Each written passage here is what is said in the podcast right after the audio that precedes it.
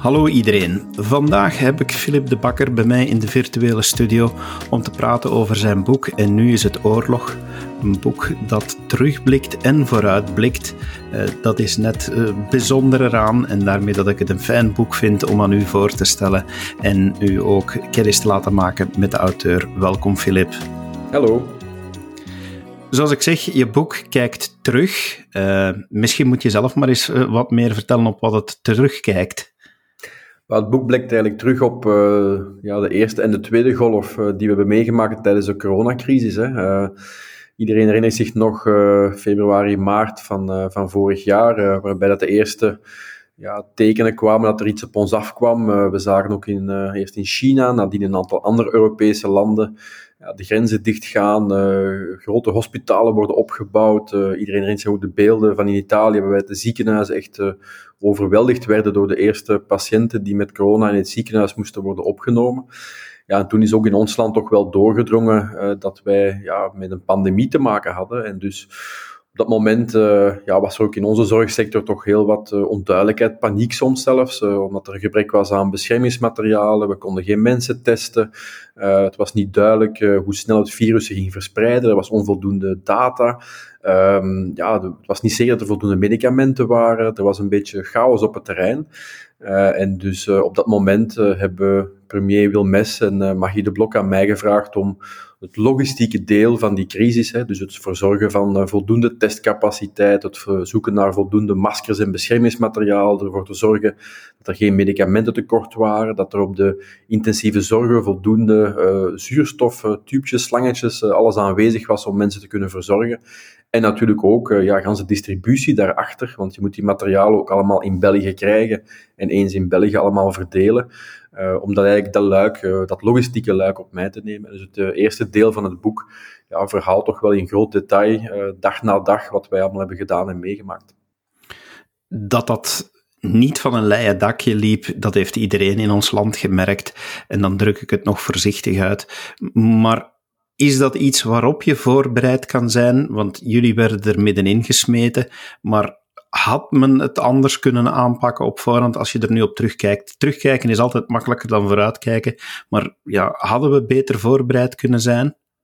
Ja, een van de grote lessen uit de, uit de crisis, en zeker het begin, is, is dat als je voorbereid bent, je in ieder geval tijd koopt om dingen in orde te krijgen. En door het feit dat uh, alle Europese landen trouwens niet waren voorbereid. Hè. Er was in de meeste landen geen strategische stok van beschermingsmateriaal. Alle landen hadden een tekort aan testcapaciteit. Ook de leveranciers zelf konden niet meer volgen. Die markt van uh, beschermingsmateriaal, maar ook van, van testen, was volledig, volledig kapot. De fabrieken konden gewoon niet volgen. Um, dus als je daarop voorbereid bent, ja, in zo'n scenario, dan heb je tijd om dingen op te schalen, dingen uh, groter te maken en, en dingen beter te organiseren. Dus ja, men had wel voorbereid kunnen zijn, want heel wat internationale instellingen waarschuwen al jaren dat er een grote pandemie uh, op ons af ging komen. En dus uh, ja, dat gebrek aan voorbereiding heeft in het begin echt wel heel wat problemen gegeven. Um, heeft ook voor gezorgd dat de beslissingen soms heel moeilijk liepen. En dus de taak die ik had uh, op het logistieke luik, uh, en dat heb ik ook gedaan vanaf dag één, is daar echt structuur in te brengen. We hebben vijf werkgroepen opgericht die rond testen, rond beschermingsmateriaal, rond de intensieve zorgen, rond medicamenten en rond de logistiek zijn gaan werken met het leger, met de verschillende diensten uh, van de federale overheid samen. En dat hebben we toch ja, op, op 48 uur hebben we daar toch een structuur gezet die eigenlijk ja, internationaal op die markten beschermingsmateriaal kon gaan en ook heel snel bij het verplegend en zorgpersoneel, de dokters in de ziekenhuizen te brengen. En dat is ook gelukt. Hè. Op, een, op een goede tien dagen, twee weken tijd hebben we toch voldoende materialen weten te vinden om in die eerste golf er toch in ieder geval voor te zorgen dat in de zorginstellingen, zeker in de ziekenhuizen, er geen tekorten meer waren. En dus dat, dat geeft ook enorm veel voldoening als je dan op zo'n korte tijd toch een heel grote impact kan hebben. Maar voorbereiding is effectief het halve werk hoor. Waarom denk je dat men het aan jou is komen vragen? Want uiteindelijk, jij had al duidelijk aangegeven dat je de politiek ging verlaten en dan komt men toch voor die enorme taak bij jou aankloppen. Misschien net daarom. Uh, ik kon natuurlijk, omdat ik al had gezegd dat ik uh, uit de politiek ging stappen, um, ja, ook heel vrij opereren. Hè. De, de, politieke beslissingen worden natuurlijk genomen op basis van een stukje feiten, maar ook een stukje op vlak van publieke perceptie, ook een stuk rekening houden met heel wat ja, lobbygroepen en, en, en, en uh, tussenstructuren in onze overheid die advies geven. En als je natuurlijk uh, vrij van dat alles uh, kan opereren om ja, de doelstellingen die je zelf stelt, namelijk heel snel beschermingsmateriaal, heel snel testcapaciteit op, opbouwen, ja, dan kan je wat meer vrij opereren. En dus dat, is, dat is misschien een van de redenen geweest. De tweede reden is natuurlijk dat ik met mijn achtergrond als biotechnoloog natuurlijk ook wel heel goed in staat was om in te schatten wat dat virus dat op ons afkwam ging aanrichten en, en welke problemen dat het ging geven. En ik kende natuurlijk ook daardoor uh, ja, heel de, de sector van, van de gezondheidszorg, uh, de farmabedrijven, de biotechbedrijven, de technologie die we nodig hadden om dingen te doen, ook de digitalisering, de data die daar onderliggend voor nodig was. Dus die dingen hebben ook wel geholpen om ja, mensen bij elkaar te brengen, de juiste beslissingen te kunnen nemen, dingen goed in te schatten, maar vooral heel snel te kunnen handelen. En dat is misschien het laatste punt. Ik ben altijd iemand geweest die ook in de politiek, maar ook daarvoor, eh, toen in de privésector werkte, iemand was die ja, heel graag actie nam en, en beslissingen durfde nemen. En dat is natuurlijk ook iemand en, iets dat je nodig hebt in zo'n crisis. Je moet durven beslissen, je moet snel kunnen beslissen, je hebt onvolledige informatie en toch moet je ja of nee kunnen en durven zeggen. En dat heb ik ook altijd gedaan uh, gedurende de die crisis dat ik uh, mee aan het roer stond.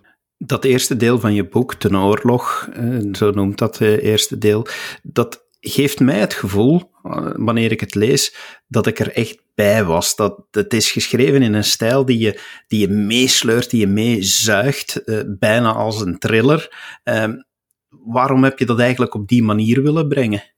Ik heb het gebracht op die manier uh, omdat dat echt, ik wil echt het gevoel overbrengen dat wij hebben gehad in die eerste dagen, waarbij heel wat dingen onzeker waren.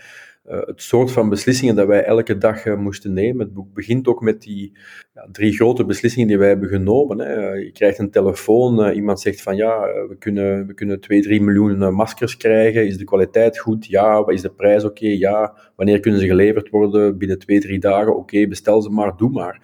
Um, medicamenten die we heel snel uh, moesten beslissen. We konden op een gegeven moment was er een medicament uh, dat uh, door een aantal dokters naar voren werd geschoven als een soort van wondermiddel, dat achteraf niet bleek te werken. En we wisten dat eigenlijk op dat moment ook al. daar konden we toen een ton van kopen. En ik heb toen met het hoofd van het geneesmiddelagentschap gebeld, tien minuutjes om te zeggen van kijk, die optie is er. Wat denk jij?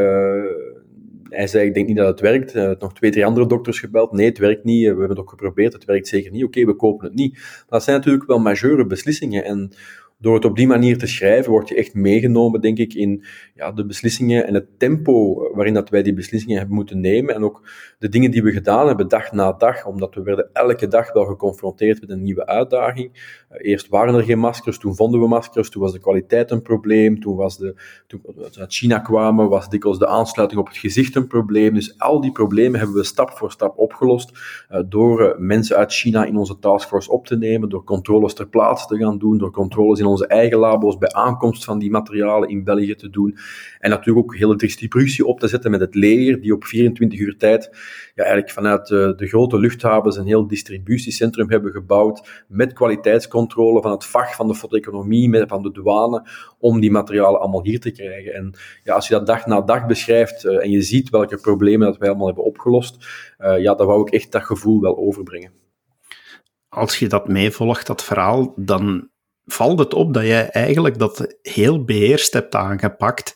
Um, ja, is, is dat jouw karakter of is dat uh, omwille van, van je achtergrond dat, dat, je op, dat je in een crisis toch zo kalm blijkt te zijn? Uh, ja, veel mensen hebben mij erop gewezen dat uh, doorheen gans die crisis ja, dat er een heel grote kalmte was en rust was. En ik denk dat dat te maken heeft inderdaad met mijn karakter, met mijn achtergrond, hoe, ook hoe dat ik met mensen omga.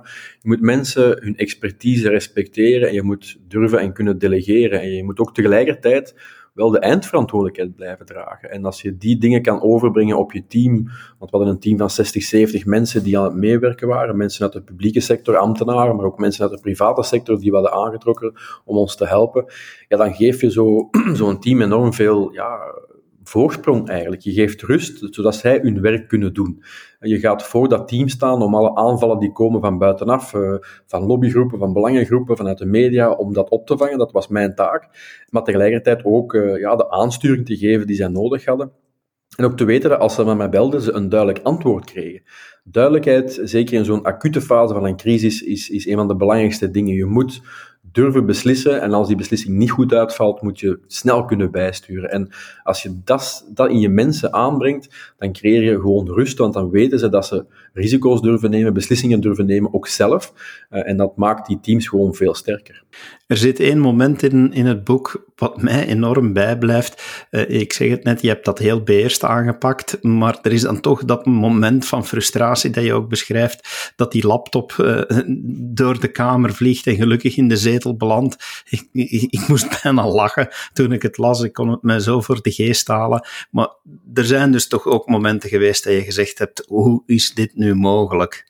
Ja, absoluut. Hè, omdat je, je ziet wat er moet gebeuren. Je probeert uh, je mensen op het terrein zo goed mogelijk aan te sturen en, en daar naartoe te brengen. Uh, en dan zie je toch dat er ja, in, in dat proces mensen zijn die dan toch uh, op hun eigen vierkante meter blijven kijken, die het grote geheel niet kunnen zien, die, die dwars liggen om dwars te liggen. En ja, als dat dag na dag gebeurt, gewoon uit koppigheid, ja, dan is het wel heel moeilijk om om rustig te blijven. Want ik ben wel iemand die zegt van, kijk, of we gaan die richting uit, iedereen, iedereen gaat mee.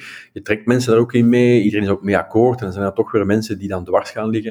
En daar heb ik het soms wel moeilijk mee gehad, omdat ik besef dan ook heel goed dat die traagheid van ons systeem, uh, die, al die adviesorganen, al die overlegorganen, uh, die we in vredestijd hebben opgebouwd, dat die eigenlijk in, in, in oorlogstijd absoluut problematisch waren, omdat ze juist de snelheid van beslissingen konden, konden vertragen. En het is juist die snelheid die je nodig hebt in het begin van een crisis om het probleem, om de crisis voor te geraken. Eens je uit het oog van de storm bent, dan kan je eigenlijk pas rustig het slagveld overzien en echt gaan kijken wat je op iets langere termijn gaat doen. Maar je moet daar eerst uit geraken. En als dan mensen gaan dwars liggen, dan, uh, dan had ik daar wel eens problemen mee. Meestal hebben we daar uh, wel uh, door die muur kunnen, kunnen breken. soms was dat wat moeilijker.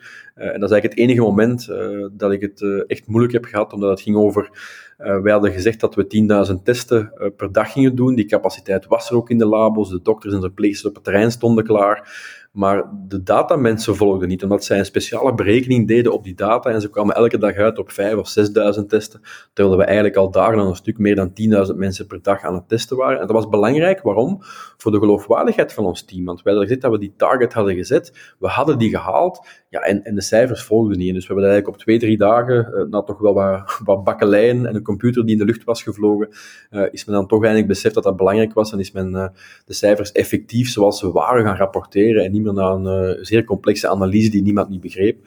En dus dan bleek al duidelijk dat wij heel snel boven die 10.000 testen per dag zijn geraakt zo snel zelfs dat bijvoorbeeld de Duitse ambassadeur ons ook belde en zei van kijk, wij zijn in Duitsland het topland in Europa qua testen, jullie zijn ons voorbijgestoken begin april, wat zijn jullie daaraan doen en wat kunnen wij van jullie leren? Kun je ons aan ons komen uitleggen hoe dat jullie daaraan doen zijn? Dus het zorgde ook mee voor dat uh, ja, het was een element om ook de perceptie te breken dat België zo'n beetje de zieke man van Europa was. Dat was absoluut niet zo. We hebben op heel wat zaken, niet alleen op het vlak van testcapaciteit, maar ook op het vlak van data, uh, op het vlak van bijvoorbeeld het gebruik van CT-scans om diagnoses te stellen, het, invullen van, van, het invoeren van de PLF bijvoorbeeld, het Passenger Location Form, om mensen die binnen en buiten België reisden te kunnen opvolgen. Het zijn allemaal dingen die in België begonnen zijn en dat beschrijf ik ook in het boek, want er zijn ook effectief wel heel wat dingen goed gegaan. Ja, en als je dan door een, een technicality, om het in het Engels te zeggen, uh, dat niet kan meedelen aan de buitenwereld, dan blijft die perceptie van ja, de zieke man gaat niet goed uh, een beetje bestaan. En ook dat moesten we voor de publieke opinie zo snel mogelijk uh, doorbreken. En dat is denk ik na verloop van tijd ook wel gelukt. Het volgende deel noemt dan 12 lessen voor de volgende crisis. En ik moet bijna zeggen dat ik de exactheid van die titel jammer vind, want daar staat voor de volgende crisis. En inmiddels heb ik zoiets, daar zou moeten staan twaalf lessen voor de rest van deze crisis. Want uh, het lijkt zo dat, uh, dat men die, ja, dat, dat, dat, die, dat daar niemand naar luistert op dit moment, terwijl het wel twaalf valabele lessen zijn. Ja, ik ben in oktober vorig jaar uh, bij het aantreden van de nieuwe regering De Croo ben ik uit de politiek gestapt. en ik heb toch een heel groot déjà vu gehalte gehad uh, dit jaar, waarbij dat toch heel wat van dezelfde discussies die wij ook hadden gevoerd uh, terug zijn gekomen. Denk maar bijvoorbeeld aan de huisartsen die het oneens zijn met de teststrategie, de klinische labo's die, die, die, die moeilijk doen en zeggen, ja, maar het federaal platform, het, platform dat de federale overheid had uitgebouwd samen met universitaire ziekenhuizen om extra testcapaciteit te voorzien, dat, is, dat is oneerlijke concurrentie, terwijl we eigenlijk allemaal gewoon in dezelfde schuit zitten. En dus ook in het beheer van die crisis moet je, zeker met dit virus, moet je het virus voorblijven. En dat schetst voor politici een moeilijke situatie, want je moet eigenlijk ingrijpen op het moment dat de cijfers er eigenlijk allemaal niet zo slecht uitzien. Maar wetenschappers zien in die cijfers natuurlijk wel de start van een exponentiële golf. En eigenlijk moet je op dat moment durven ingrijpen. En ja, in ons land slagen we daar toch heel moeilijk in om, om, om zo'n beslissingen dan ja, te nemen op het moment dat het eigenlijk nodig is. We nemen heel vaak beslissingen als we met de rug tegen de muur staan. En dat zie je ook in andere dossiers, zoals de pensioenen, het klimaat, de arbeidsmarkt. Dat zijn ook dossiers die al decennia lang aanslepen. De expertenrapporten liggen daar. Iedereen weet wat er moet gebeuren. Iedereen ziet het probleem op ons afkomen. En toch slagen we erin om die structurele hervormingen te doen. En hier zie je eigenlijk hetzelfde. Men durft pas beslissen met de rug tegen de muur. En dan is het eigenlijk, en zeker in deze pandemie, al, al te laat. En het zorgt er ook voor dat uh, gans uw logistiek beheer van de crisis eigenlijk een heel grote yo-yo-beweging wordt. Want het wil dus zeggen dat je ja, uh, testcentra terug moet opschalen, dat je vaccinatiecentra terug moet opbouwen nadat ze zijn afgebroken vorige zomer. Ja, en eigenlijk zou je door stabiliteit te brengen en zeggen van kijk, deze crisis is niet gedaan, dit gaat lang duren. We houden al die testcapaciteit, al die vaccinatiecapaciteit, het ondersteunen van de huisartsen en van de dokters, ja, die houden we gewoon in plaats en, en we nemen beslissingen op basis van de cijfers die we zien komen. Dat zou enorm veel rust in ons systeem eh, kunnen creëren. En het zou ook voor zorgen dat, denk ik, naar, naar, naar, naar de burgers toe er ook wat psychologische rust kan komen, want je weet wat er op je afkomt en je, je kan ook voor jezelf mechanismen en manieren verzinnen om, om daar op een goede manier mee om te gaan. En die dito voor het bedrijfsleven. Hè. Denk maar aan de horeca, die open toe, open toe. Ja, als je weet wat er op je afkomt, dan organiseer je daarvoor een stuk op. Dat maakt voor iedereen gewoon een stukje draaglijker. Je boek is nu al een tijdje uit.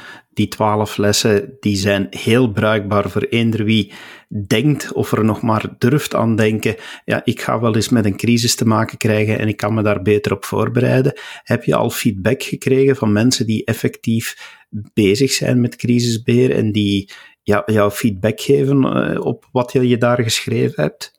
Ja, absoluut. Hè. Dus de, de, lessen zijn absoluut niet alleen bruikbaar voor de publieke sector en voor de overheid en voor de regeringen, maar zijn ook absoluut bruikbaar in het bedrijfsleven. En dus ik heb heel wat feedback gehad van mensen uit het bedrijfsleven die zelf ook al uh, voor hete vuren hebben gestaan. Zeggen, ja, dat is zeer herkenbaar. Dat zijn ook dingen die wij achteraf uh, hebben gezien en ingezien en in onze eigen crisisplannen hebben ingeschreven. Ook mensen vanuit de brandweer, uh, die bijvoorbeeld Bert, de brandweerkapitein uit Antwerpen, heeft, heeft gezegd van, kijk, dat is zeer herkenbaar. En wat ook opvallend is, um, de meeste mensen die al een crisis hebben meegemaakt, die zeggen ook van, kijk, ja, je hebt eigenlijk op heel wat punten de juiste reflexen gehad met je team. Om, om er echt voor te zorgen dat je de juiste dingen op het juiste moment hebt gedaan om zo'n crisis aan te pakken. Ook al heb ik zelf geen enkele achtergrond in crisismanagement. En dus uh, dat, dat vonden de meeste mensen wel opvallend, dat iemand die eigenlijk ja, zonder veel ervaring dan toch op zo'n moment de rust kan bewaren, het overzicht kan bewaren en de juiste keuzes kan maken. Stel nu dat ik zeg, Filip, alsjeblieft, hier is een stapel van jouw boek, een hele stapel exemplaren die je van mij krijgt en je mag die uitdelen. Aan welke mensen zou je die in de eerste plaats willen uitdelen? Ik denk in de eerste plaats aan een aantal uh, regeringsleden. Uh, ik denk dat het toch belangrijk is dat ook in ons beleid uh, die stabiliteit en de lessen echt worden geïncorporeerd. En, en kijk, met dit virus gaan we nog een tijdje te maken hebben en er zullen nog crisissen komen. We hebben ook deze zomer al trouwens gezien met overstromingen dat je eigenlijk exact dezelfde problemen had. slechte coördinatie, slechte afspraken, niet duidelijk wie er bevoegd is, niet klaar, onvoldoende materiaal. Het zijn allemaal dezelfde problemen die eigenlijk zijn teruggekomen. Uh, en dus daar op dat, op dat vlak is er echt, echt nood aan, aan stabiliteit en, en een verbetering, een update van onze, onze crisisplanning. Ik denk ten tweede ook een stukje um, ja, de, mensen, de mensen in de zorg zelf, die, die ook wel, denk ik, gevoeld hebben wat de impact was van deze crisis, maar ook heel vaak boos zijn geweest op het beleid, terwijl er in mijn boek ook heel wat dingen staan die wel goed zijn gegaan en die veel beter zijn gegaan zelfs in andere Europese landen. Dus ook daar denk ik dat het nodig is om een stukje perspectief te, te geven. En ten derde ook wel een stukje naar de journalisten en de media. Er is heel wat geschreven tijdens deze crisis. We zijn in België geobsedeerd geweest door corona. Dat is grotendeels ook door, door de media, die elke dag wel iemand opvoeden om daarover te spreken. Um, om ook daar eens uh, ja, de, de, de, echte feiten op tafel te hebben. Want er zijn ook heel wat dingen geschreven die absoluut onjuist bleken te zijn achteraf. En men laat zo mensen uh, allemaal maar aan het woord, uh, zonder er eigenlijk in te schatten wat de consequenties daarvoor zijn. Niet alleen voor de teams en, en, en, de, de zorgpersoneel dat elke dag in de weer is, maar ook op de algemene bevolking. Dat is enorm demotiverend als er verhalen beginnen te verschijnen die eigenlijk achteraf gewoon niet blijken te kloppen, die belust waren op sensatie. Maar dat werkt wel uh, verwarrend en demotiverend voor heel wat uh, van, van, van mensen, denk ik. Wat dat ik me al een hele tijd afvraag, Filip, is had je de plannen al op voorhand om dit boek te schrijven? En ik stel die vraag omdat het zo duidelijk is, zo gedetailleerd. Dus ofwel heb je heel goed notities bijgehouden eh, en, en had je dat misschien gepland om die te gebruiken nog, ofwel ben je iemand met een geweldig geheugen. Uh, nee, dat is niet het eerste wat in je opkomt als, uh, als de premier u belt om, om zo'n taak op u te nemen. Dat is niet het eerste wat je denkt, en nu ga je daar binnenkort eens een boek over schrijven. Ik heb wel, omdat het uh, tijdens de crisis soms zo hectisch was uh, en we bij mij honderden problemen tegelijkertijd werden geconfronteerd, heb ik wel goed notities bijgehouden. Dus ik kon eigenlijk perfect zeggen wat er dag na dag was, uh, was gebeurd, afgesproken, welke discussies dat er waren geweest. En het heeft me ook wel geholpen om mij voor te bereiden op de onderzoekscommissie dan van maart dit jaar in het federaal parlement. En eigenlijk bij die hoorzitting, uh, toen mensen eigenlijk het ganse verhaal te zien kregen, hebben heel veel mensen me achteraf laten weten, ja, je zou eigenlijk een boek over moeten schrijven. Dat is echt waardevol, alleen, niet alleen om te documenteren wat er is gebeurd, maar ook om daar lessen uit te trekken hoe je eigenlijk op een goede manier uh, crisisbeheer kan aanpakken. En het staat ook letterlijk zo in de aanbevelingen van de onderzoekscommissie in het federaal parlement dat voor de toekomst van het crisisbeheer in België men best eens zou kijken naar de taskforce van de bakker uh, om te kijken wat daar allemaal is gebeurd, omdat dat eigenlijk de best practice, de best example is van hoe je zo'n crisis uh, kan aanpakken. dus dat is natuurlijk wel een mooie pluim op de hoed van het ganse team geweest op dat moment. en dus het is ook wel belangrijk dacht ik op dat moment om, om, om het door te geven. Het heeft nog een klein duwtje gevraagd van, eh, van Karel en een aantal andere mensen om het effectief te doen tijdens deze zomer. Maar het heeft wel een enorme voldoening gegeven om het te kunnen neerschrijven, om ook de positieve verhalen te schrijven, om ook te laten zien dat er heel wat civil servants waren in onze administratie die dag en nacht hebben gewerkt, die fantastisch werk hebben geleverd. En wat je nu ook ziet, is dat het ook Europees erkend wordt. Die mensen worden nu overal gevraagd om in Europa te gaan spreken en te helpen om uh, crisisbeheer te gaan, uh, te gaan verbeteren met hun manier van werken. En dat is ook fantastisch om te zien.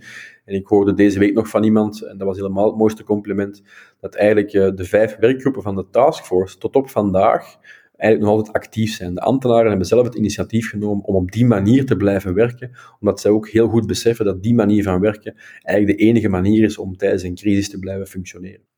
En dan heb je het derde deel in je boek, een politiek pamflet van iemand die uit de politiek stapt. Uh, want het geeft toch echt wel ja, jouw visie weer op, op politiek en wat er zou moeten veranderen. Waarom dat er dan toch nog mee insteken? Om twee redenen eigenlijk. Eh, ik denk, je schrijft niet elk jaar een boek. Uh, en dus uh, vond ik het ook wel belangrijk voor mezelf om, om ja, die tien jaar in de politiek, om die op, op een goede manier af te ronden. En dat was eigenlijk een beetje de insteek van het derde hoofdstuk van, geef nu eens een wat meer globale visie over waarom dat die hervormingen in ons land zo moeilijk gaan en wat je dan eigenlijk toch zou moeten veranderen. Dus ik heb altijd gezegd dat, uh, je zag het al tijdens de crisis, hè, dat er een relanceplan moest komen. Maar relance heeft te maken met ja, opnieuw opstarten wat je vroeger al deed. En dan is volgens mij echt de, de, de, foute manier van denken. Je moet de crisis gebruiken om juist de 21ste eeuw binnen te stappen en ervoor te zorgen dat er hervormingen gebeuren, dat dingen anders in zijn werk zullen gaan in de toekomst, want anders loop je tegen dezelfde problemen aan. Dus je zal een aantal uh, zaken in ons land echt fundamenteel moeten hervormen. Je zal de arbeidsmarkt moeten hervormen, de pensioenen, je zal veel meer moeten doen rond klimaat, je moet het ondernemerschap aanmoedigen, het onderwijs moet, uh, moet verbeterd worden. Want dat leidt ertoe dat je uiteindelijk uh, ja, echt een betere maatschappij opbouwt en dat je die crisis echt gebruikt om, uh, om je maatschappij te veranderen, om een betere toekomst te hebben. En daarvoor is er natuurlijk ook, en dat is altijd uh, de elephant in the room geweest, is er een staatshervorming nodig. Niet alleen voor crisisbeheer beter te doen, want ik denk dat de crisis echt wel de zwakheden van ons zeer complexe politieke systeem heeft blootgelegd, maar die zwakheden spelen even hard mee achter de schermen als je normaal in vredestijd beleid moet voeren. En dus ook daar uh, wijd ik wel een stukje aan om te zeggen van kijk, hoe zou zo'n staatshervorming daar nu moeten uitzien? Op welke principes moet je die nu baseren? In plaats van te zeggen meer bevoegdheden voor de ene, voor meer geld voor de andere, moet je echt eens een doorgedreven efficiëntieoefening maken. En eigenlijk zelfs je grond, grondwet vanuit een wit blad schrijven om ervoor te zorgen dat je dingen efficiënt kan opbouwen. Moet een overheid nog tussenkomen, ja of nee? Als ze moet tussenkomen, Hoe moet ze dat dan doen? Moet ze arbiter zijn of moet ze zelf speler zijn? En als ze zelf speler wil worden, ja, welke principes hanteer je dan van uh, good governance en good management om ervoor te zorgen dat ook die dienstverlening uh, naar de burger toe uh, tip-top in orde is? Ik vond zelf, nadat ik dat deel had gelezen, dat ik zoiets had van kom aan, uh, dit is een van de betere politieke stukken die ik die de afgelopen jaren heb gelezen. Uh, geen wollig ideologisch boek van een of andere partijvoorzitter, maar echt iemand uh, waarvan dat je dan zegt, waar, dat ik tegen jou zou kunnen zeggen, Filip, kom aan, stap die politiek in, je moet de volgende regeringsleider worden of je moet partijvoorzitter worden. Um, stel nu dat duizenden mensen dat boek lezen en je dat komen zeggen, blijft de politiek toch een afgesloten hoofdstuk? Ja, ik heb zelfs gezien dat een aantal mensen, naar aanleiding van het boek, ook een hashtag op Twitter waren begonnen, Phil for President. Uh, we hebben altijd geen presidentieel regime, dus, uh, maar uh, nee, het doet wel deugd om, om te zien dat zoveel mensen daar positief op, op, reageren. Maar ik heb voor mezelf ook wel een heel bewuste keuze gemaakt, twee jaar geleden, om uit de politiek te stappen. Ik heb dat tien jaar gedaan. Um, en, en ik ben op dat vlak een meer Anglo-Saxisch type. ik ben zo iemand die, je moet, denk ik, als je bepaalde kwaliteiten en capaciteiten hebt, moet je die ook ten dienste durven stellen van het algemeen belang en van het algemeen goed. En, en in Anglo-Saxische landen is het heel vaak zo dat mensen aan het begin van hun carrière of aan het einde van hun carrière uh, is tien jaar uh, in de regering gaan of als ambtenaar uh, bepaalde de departementen gaan leiden. en, en ik heb echt die filosofie ook voor mezelf gevolgd, van ik heb dat nu tien jaar gedaan. Er zijn ook andere dingen die ik nog graag zou doen, dus laat mij die nu eerst maar doen. Maar never say never, hè, want er is ook tijdens deze crisis uh, zijn ook wel een aantal comebacks gebeurd uh, die zeer onverwacht waren. Dus misschien bij de volgende crisis dan, dan mogen ze nog eens bellen wie weet, alleszins, het boek is zeker een aanrader. Mocht er nu toch terug een lockdown aankomen, dan uh, kan je het op je lijstje zetten om te lezen. Of wie nog op zoek is naar een goed eindejaarscadeau uh, voor iemand die uh, in de zorgsector werkt of zo. echt een aanrader. Filip, dank je wel dat je even nog wat hebt willen toelichten bij je boek. Graag gedaan, met veel plezier. En u, beste luisteraar, dank u wel dat u meegeluisterd hebt. Zoals ik al zei, als u het boek nog niet gelezen hebt, echt wel een aanrader te verkrijgen bij uw boekhandel of online op erzberg.be. Veel leesplezier ermee.